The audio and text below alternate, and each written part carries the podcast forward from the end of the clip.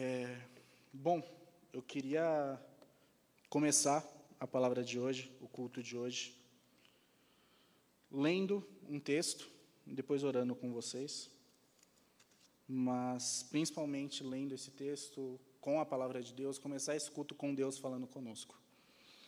O texto está em 1 João 1. No começo a palavra já existia, a palavra estava voltada para Deus e a palavra era Deus. No começo ela estava voltada para Deus. Tudo foi feito por meio dela e de tudo que existe nada foi feito sem ela. Nela estava a vida, e a vida era a luz dos homens. Essa luz brilha nas trevas e as trevas não conseguem apagá-la. Senhor, nós te agradecemos por esse dia, Pai, por esse, por esse dia de vida que o Senhor nos deu, por essa oportunidade de estarmos aqui reunidos, ainda que online, para crescer mais em Ti, conhecer mais a Sua palavra, crescer em comunhão com o Senhor, Pai. Nós pedimos para que o Senhor traga calma, traga conforto aos nossos corações, para que nós nos preparemos para o dia que nós finalmente poderemos nos reunir como igreja, Pai. Nós te agradecemos por tudo aquilo que o Senhor tem feito no decorrer desse ano, tudo aquilo que o Senhor está fazendo, tudo aquilo que o Senhor ainda vai fazer, Pai. É no seu nome que eu te agradeço. Amém. Bom, esse texto já é muito conhecido por muitas pessoas, já é um texto, digamos, quase clichê, de falar que no princípio era Deus, e o Verbo estava com Deus, e o Verbo era Deus. Mas existe algumas peculiaridades nesse texto que a gente muitas vezes não presta atenção. A gente não se atenta ao que o texto de fato quer dizer e o que mais ele pode falar para a gente, que não apenas só o que está escrito aqui. Existe muito mais. Deus fala através da sua palavra. E o que isso tem a ver com Jesus histórico, com a historicidade de Jesus? Vamos voltar aqui para o texto rapidinho e perceber aqui que o texto começa falando no começo, a palavra já existia. Essa palavrinha aqui já mostra para a gente uma questão mais temporal. No começo, um período de tempo, a palavra já existia, nesse período de tempo. E que começo é esse? A própria palavra de Deus já nos diz que começo é esse: é o início de todas as coisas, a criação. No início de todas as coisas, a palavra, que a gente vai ver que é o próprio Deus, o Verbo, já existia, ele pré-existe a todas as coisas. Então, nesse sentido, nós já podemos concluir uma coisa: Cristo antecede a história. A história que nós conhecemos, a história da humanidade, a história das civilizações que crescem e caem em todo momento, Cristo precede toda essa história. Essa história toda, então, podemos dizer que ela está comportada em Cristo. Ele é o Senhor da história. Ele controla a história. A história é dele. É ele o grande contador de histórias. É ele que está contando a nossa história. A palavra estava voltada para Deus e a palavra era Deus. No começo, novamente, no começo, ela estava voltada para Deus. Tudo foi feito por meio dela e tudo que existe, nada foi feito sem ela.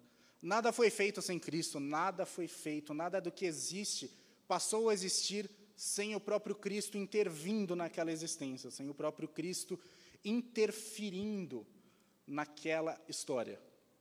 E por que eu estou frisando tanto nisso? Qual que é a importância? Porque João 1, ele nos mostra algo que nenhuma outra religião até então tinha mostrado e nenhuma religião depois mostrou, que foi o próprio Deus interferindo na história enquanto um personagem.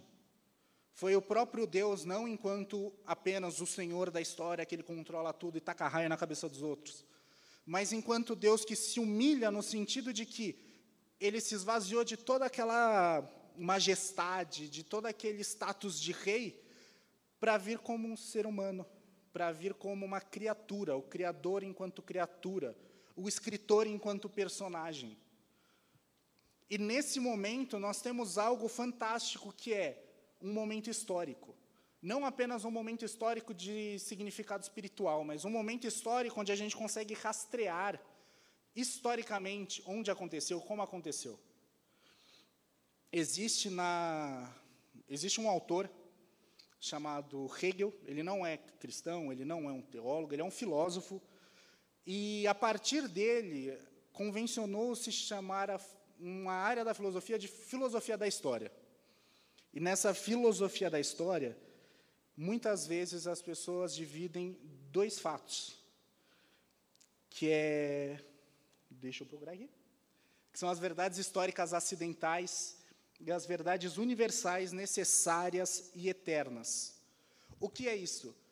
As verdades históricas acidentais para essa filosofia, para essa linha de pensamento, seria as pessoas, seriam seres humanos.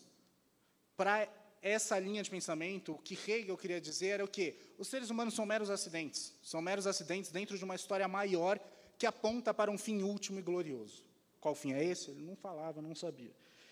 E, junto com essas verdades acidentais, existem verdades universais que baseiam a nossa realidade concreta. Existem verdades como é necessário que a água seja molhada para ser água. É necessário que uma verdade seja verdadeira e não mentirosa. Coisas básicas que baseiam aquilo que nós entendemos por realidade. Essas são as verdades universais, as verdades necessárias, que se contrapõem, segundo Hegel, a essa verdade histórica acidental. Contudo, quando Cristo chega, ele mostra que isso não é verdade, porque o Verbo que estava no início, que criou todas as coisas e que é a própria verdade, ele se fez uma verdade acidental. Ele se fez esse acidente, esse mero ser humano que nasceu numa manjedoura, que nasceu de dois pais, que nasceu de Maria. Ele se fez esse ser simples, esse ser, para a época, muito, muito pobre. Ele se fez humilhado no nosso lugar. Se a gente for lá para João 14, vamos para frente. Se a gente for lá para João 14, João 14, 6, Jesus vai expor isso para a gente. Ele vai expor essa verdade, de que eu sou o caminho, a verdade e a vida. Quando Cristo coloca para a gente, coloca para os seus discípulos, coloca para a sua igreja, ele transmite essa verdade, de que ele é a própria verdade, ele está falando pura e claramente que as pessoas têm sentido, a nossa vida tem sentido, porque ele se fez gente como a gente, dentro da história, ele entrou dentro da história, ele se tornou um personagem histórico e veio mostrar essas verdades para a gente. O C.S. Lewis ele costumava falar que diante da história de Cristo a gente tem apenas três opções: ou aceita que ele era louco, ou aceita que ele era um mentiroso, ou aceita que ele era Deus e que tudo que ele falava era verdade. A gente ou aceita que ele é louco porque, cara, tudo que ele está falando é loucura, não dá para levar em conta. Só que é muito difícil acreditar que alguém que conheceu o ser humano no mais profundo do seu ser, que falou verdades que com até hoje, que dividiu a história em antes e depois dele, era uma pessoa louca. É muito difícil acreditar que ele era um mentiroso, mesmo vendo que tudo aquilo que ele falava as pessoas aceitam até hoje. Mais de dois mil anos depois, nós estamos lendo essas palavras e concordando. É impossível você conseguir aceitar. Você pode, é uma possibilidade. Mas é muito difícil você conseguir aceitar que ele é um mentiroso. Se ele não é um louco, nem um mentiroso, ele só pode ser o Deus encarnado, que se fez fato, que se fez história. E hoje em dia, vou ser bem sincero, isso daqui não era exatamente o que eu ia falar, só que eu realmente me senti incomodado. Porque hoje em dia a gente tem falado muito sobre política, a gente tem se envolvido muito com política, ideologicamente eu digo. E a Igreja de Cristo tem criado uma imagem para ela muito ruim diante do mundo. Independentemente do espectro político, a igreja está suja diante do mundo. Aquela que era para ser sal na terra, aquela que era para trazer a verdade, que era para ser luz do mundo, ela não está sendo luz do mundo, ela não está salgando a terra. E muitas vezes a gente tem usado a história de Cristo do que na história da teologia algumas pessoas quiseram falar que é do Cristo histórico. A gente tira tudo que é de divindade dele, tira todos os milagres, vamos ficar só com o Cristo histórico.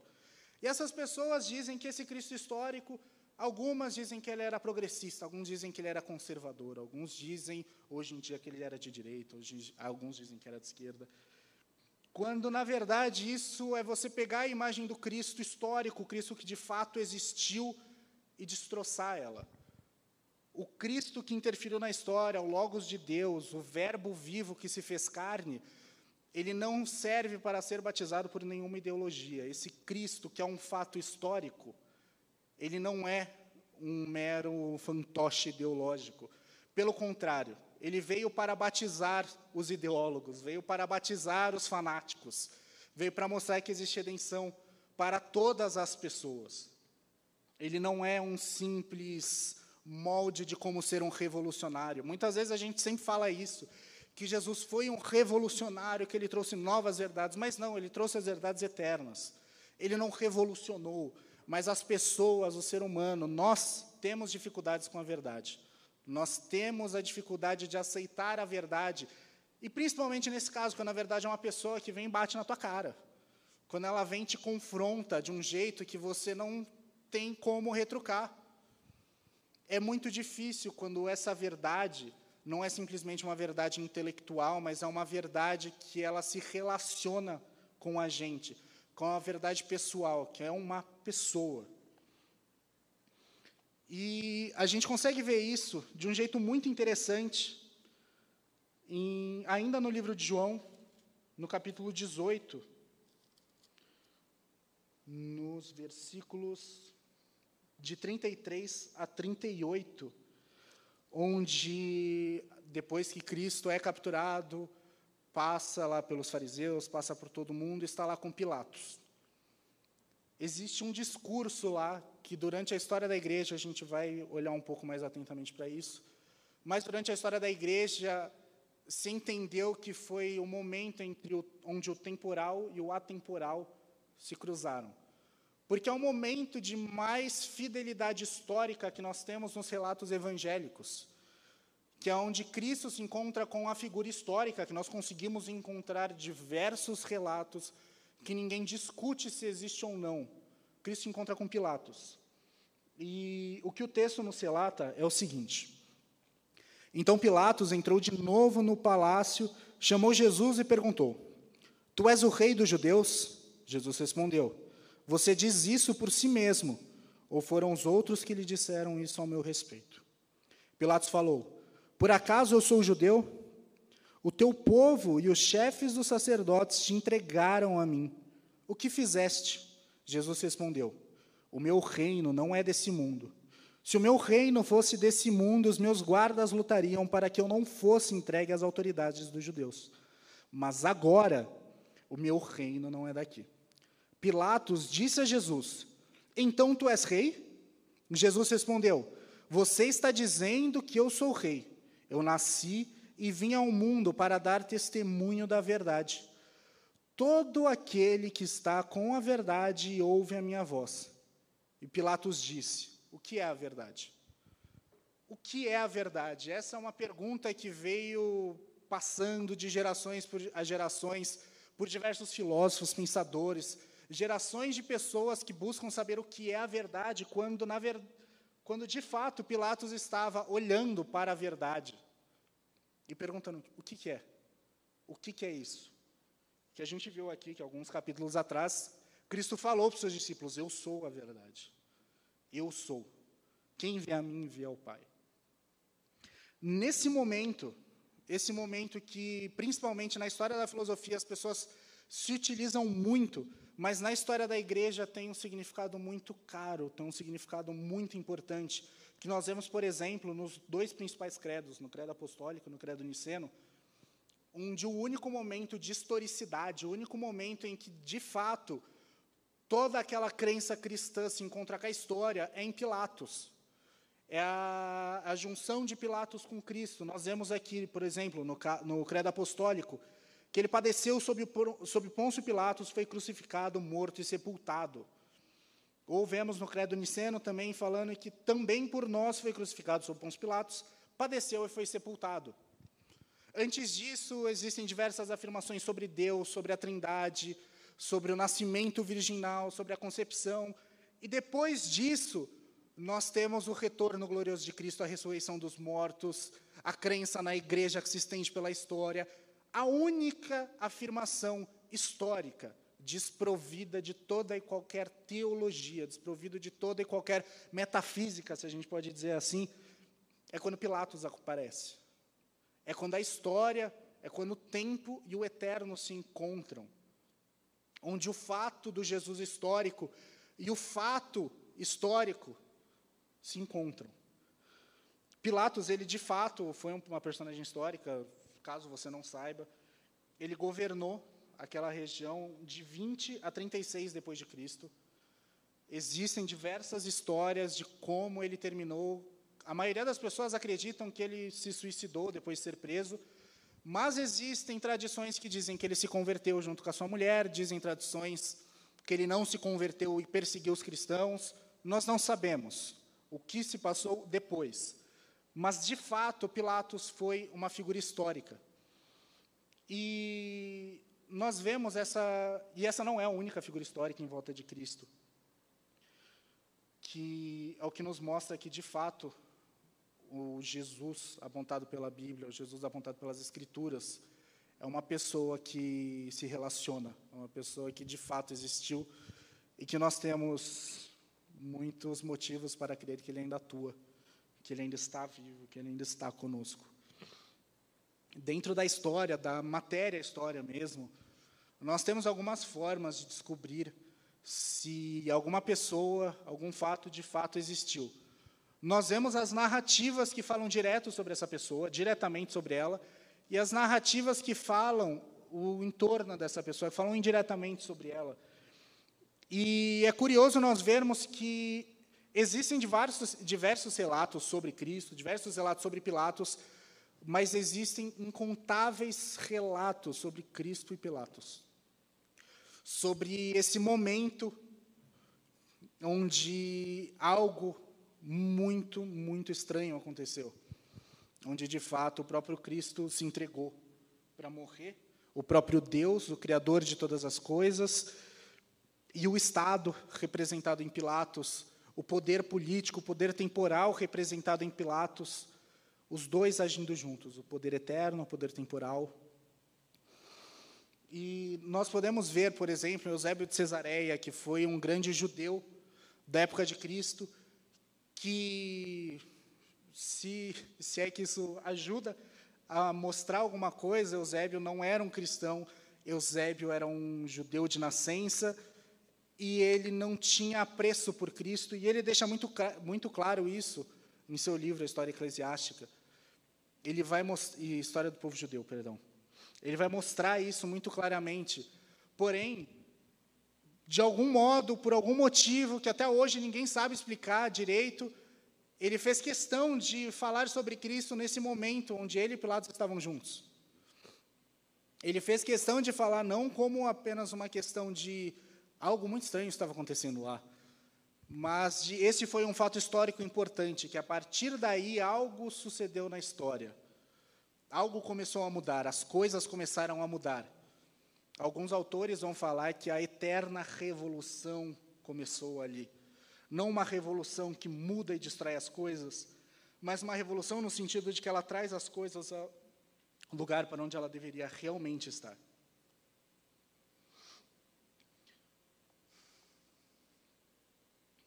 Hoje é com toda essa situação que nós vemos hoje no nosso país, com a Igreja de Cristo e fora também da igreja, nós acabamos replicando esse momento de Cristo e Pilatos. Nós acabamos, enquanto igreja que deveria representar o Cristo, esse poder eterno, esse poder atemporal, nós acabamos muitas vezes entrando em um duelo com o poder temporal, nós acabamos muitas vezes entrando em um duelo, em uma luta descabida, uma luta sem sentido, com o poder temporal, com o Estado, com as ideologias, com a política, com todas essas coisas.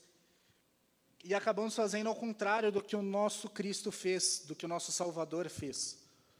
Cristo ele não foi capturado e morto, você não mata alguém que se entrega à morte.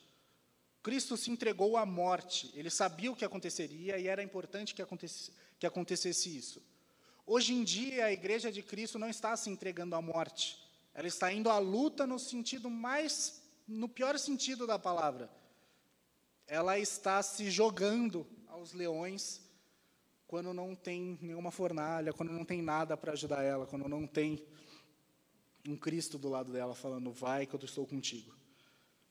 A igreja está indo sozinha para a batalha, a igreja está largando esse Cristo histórico, que nós sabemos que, independentemente de religião, ele fez muita coisa. Você não precisa ser um cristão para crer nesse Cristo, você não precisa é, professar alguma fé para acreditar que ele de fato existiu e disse o que disse. Você pode questionar, como muitos teólogos fizeram durante a história, é, questionar os seus milagres, questionar a sua divindade. Você pode questionar isso. Fique à vontade. Não aconselho, mas fique à vontade. Mas nós não conseguimos negar o que ele disse.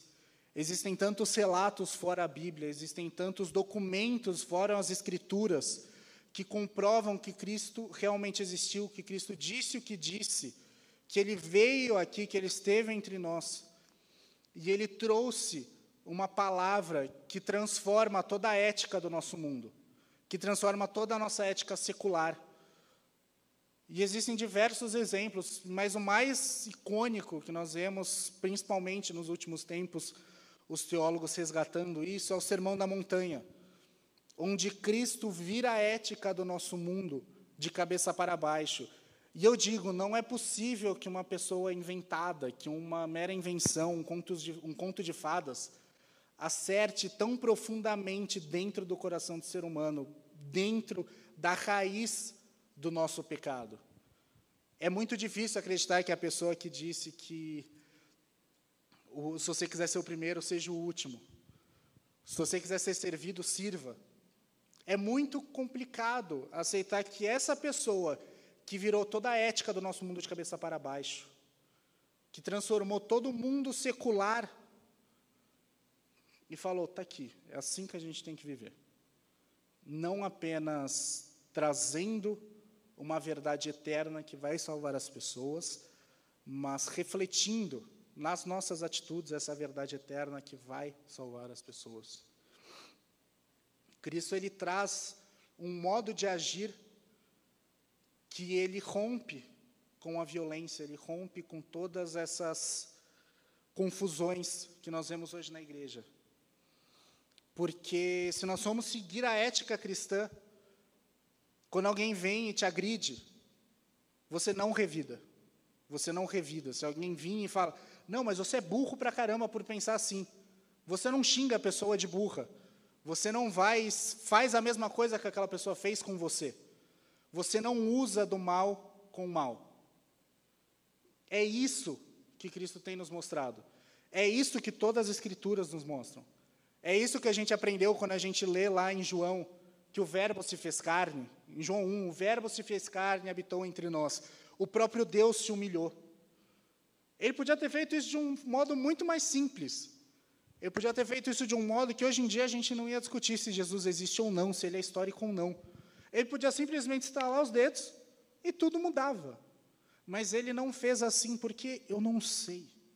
Eu não sei, só que a forma como ele fez evidencia uma verdade muito grande, que é a vida cristã é contrária à vida do mundo, é contrária à vida secular.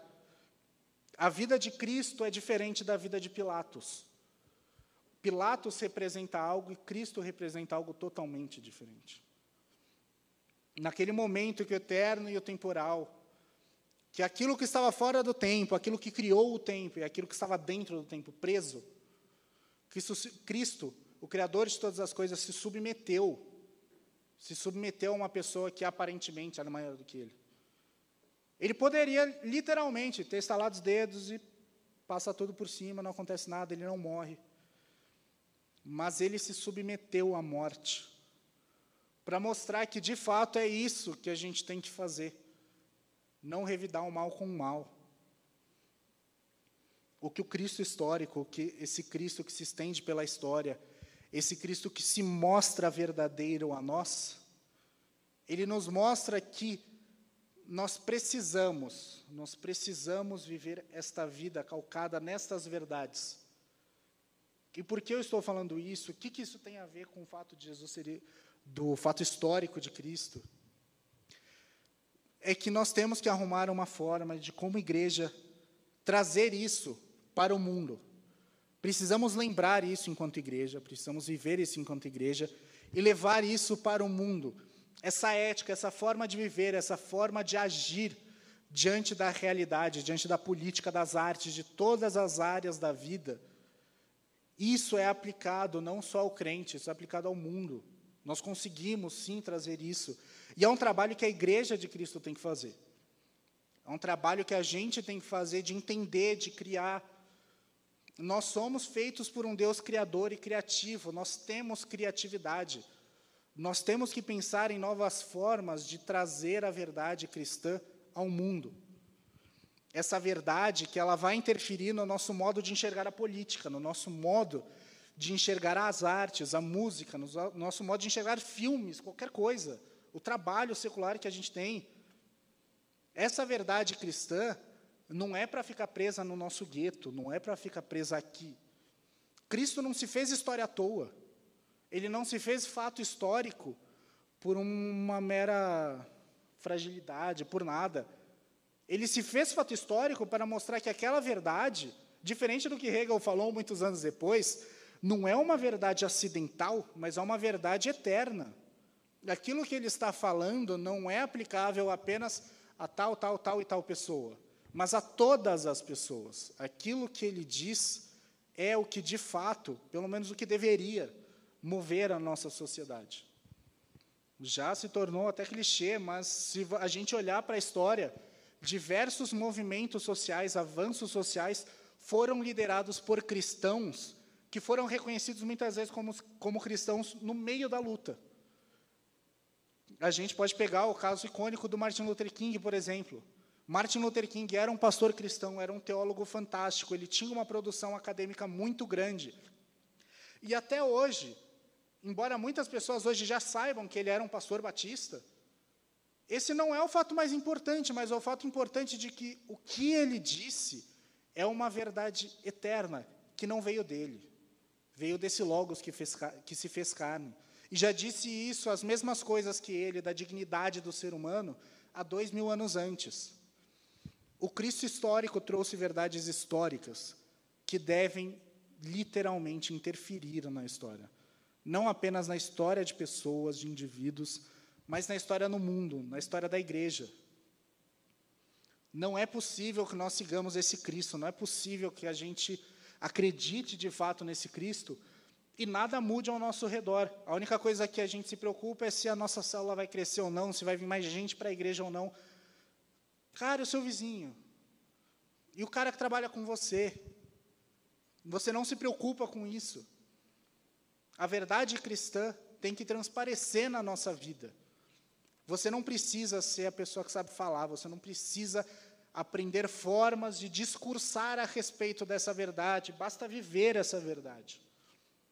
No caso de Martin Luther King, ele era um ótimo, um ótimo palestrante, ele falava muito bem, ele sabia utilizar as palavras. Mas o ponto não era esse, ele podia não saber. O fato era, ele estava defendendo verdades que as pessoas se conheceram como, de fato, nós precisamos abraçar isso. Nós precisamos lutar por essa causa. E quando a gente não faz isso, a gente vê quais são os resultados.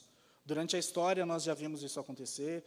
Hoje, nós estamos vendo acontecendo de novo que a igreja acaba virando motivo de piada porque ela se divide. Ela racha no meio entre os bonzinhos e os malvados, entre os que estão certos e os que estão errados, entre Jesus e Pilatos. Quando, na verdade, nós somos um único povo que, mesmo com as nossas diferenças, mesmo com as nossas tretas entre, entre nós, nós estamos baseados na verdade, numa única verdade que é eterna. A ideia de igreja sempre foi essa. Por isso que a gente tem que ansiar o momento que a gente vai voltar a congregar junto aqui. Porque é estar tá junto com pessoas diferentes, com pessoas que têm opiniões diferentes, atitudes diferentes, e que a gente vai ter que ceder. A gente vai ter que ceder uma hora ou outra. Assim como Jesus, por um motivo muito maior do que uma simples briga entre dois irmãozinhos, se entregou a Pilatos, se entregou ao Estado para morrer. Ele não revidou, embora ele pudesse. Da mesma forma a gente tem que fazer, da mesma forma a gente tem que abrir mão do nosso orgulho, abrir mão muitas vezes de provar que a gente está certo, abrir mão muitas vezes de mostrar que o fulaninho está errado. Muitas vezes a gente vai ter que abrir mão disso, e não para omitir a verdade, não para, ah, vou deixar aqui, isso daí não precisa agora, mas para a gente saber discernir o momento certo de dizer as coisas, como dizer as coisas. As palavras estão aí para serem usadas. E usá-las de maneira e usá-las de maneira correta é extremamente importante.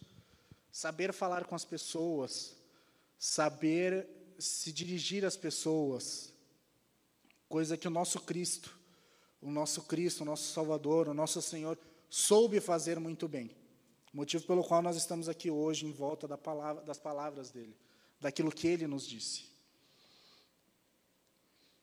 O, eu não queria me prolongar muito hoje. E, para fechar, eu gostaria, se você em casa tiver com sua Bíblia, que você abrisse no Evangelho de Lucas, no capítulo 3, no versículo 23, onde nós temos algo que muitas pessoas, principalmente nós crentes, não gostamos, que é genealogia. Mas essa genealogia, ela é muito especial porque ela rompe a forma como nós costumamos ver as, as genealogias. Essa ela começa e termina com Deus. Ela não vai falando que fulano é filho de fulano, que é filho de ciclano à toa. Ela quer mostrar algo, mostrar que a verdade de Deus, a verdade, o próprio Cristo, Logos eterno que criou todas as coisas, que estava no início de tudo, estará também no final de tudo. Que o Cristo que agora se entrega para Pilatos é o Cristo que vai vencer sobre Pilatos. Que aquele Cristo que vai vencer o poder temporal. No texto nós lemos assim: Jesus tinha cerca de 30 anos quando começou a sua atividade pública. E conforme se pensava, ele era filho de José, filho de Eli, filho de Matar, filho de Levi, filho de Melqui, filho de Janai, filho de José, filho de Matatias, filho de Amós, filho de Naum, filho de Esli, filho de Nagai, filho de Maate, filho de Matatias, filho de Semem, filho de José, filho de Judá, filho de Joanã, filho de Ressá, filho de Zorobabel, filho de Er, filho de Jesus, filho de Eliezer, filho de Jorim, filho de Matate, filho de Aminabe, filho de Admim, filho de Judá, filho de Jacó, filho de Isaac, de Abraão, de Taré, Nacor, Seruque, Ragu, Faleg, Eber, Salá, Cainã, Asrafade, Sem, Noé, Lameque, Matusalém, Enoque, Jared, Maleel, Cainã, Enós, Sete, Adão, filho de Deus. Esse Jesus é o próprio Filho de Deus, que é o próprio Deus, que está no começo e no fim da história. E é por isso que nós realmente precisamos atentar às palavras de Cristo, atentar às palavras de Cristo para entender e trazê-las de forma que o mundo realmente entenda. E fazer isso com conforto, fazer isso com tranquilidade, sabendo que esse Deus que se fez homem, se fez verdade histórica, é o mesmo Deus que é o Senhor da história, é o mesmo Deus que tem o controle, que não perdeu o controle das coisas, não perdeu o controle das nossas vidas, nós podemos descansar nele. Que mesmo no meio desse caos que vivemos hoje, mesmo no meio de todas as dificuldades que o mundo tem enfrentado, não apenas com o coronavírus, mas com diversas outras questões políticas, sociais que têm dominado o mundo e abalado diversos países, que ainda assim nós podemos confiar que o Deus que se fez personagem, que se fez história, ele ainda é o Senhor da história, ele ainda é o contador de histórias, o grande contador de histórias, e ele ainda tem o controle de todas as coisas na mão, nas mãos. E que mesmo em meio a essas dificuldades nós podemos descansar e saber que existirá um final feliz, existirá um final onde o Cristo triunfante reinará sobre tudo e todos, e que de fato, a gente terá paz, a gente verá a justiça que não houve com Jesus e Pilatos, a gente verá a justiça reinar, a gente verá todas as coisas melhorarem no novo céus e numa nova terra. Eu queria agora orar para a gente terminar. Que vocês possam ter um bom final de ano. Espero que tenham tido um bom Natal. E que nós consigamos, ao longo dos dias, ao longo das nossas vidas, sermos cristãos melhores, que evidenciem esse Cristo que nos trouxe verdades eternas e que nós possamos ser realmente uma mudança para a nossa sociedade. Senhor Pai, muito obrigado, muito obrigado por esse momento que o Senhor nos permitiu estar aqui ouvindo da palavra, Pai. Muito obrigado por tudo aquilo que o Senhor tem feito nas nossas vidas. Muito obrigado, Pai, por o Senhor ter se feito história, por o Senhor ter se feito personagem.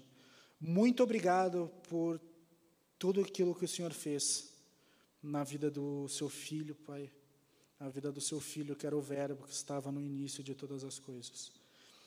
Muito obrigado por tudo aquilo que o Senhor nos passou, por tudo aquilo que o Senhor nos ensinou e nos capacita a sermos reflexo do seu, do seu Filho, a sermos reflexo de Cristo, nos capacita a sermos a diferença em qualquer lugar que nós estejamos, Pai.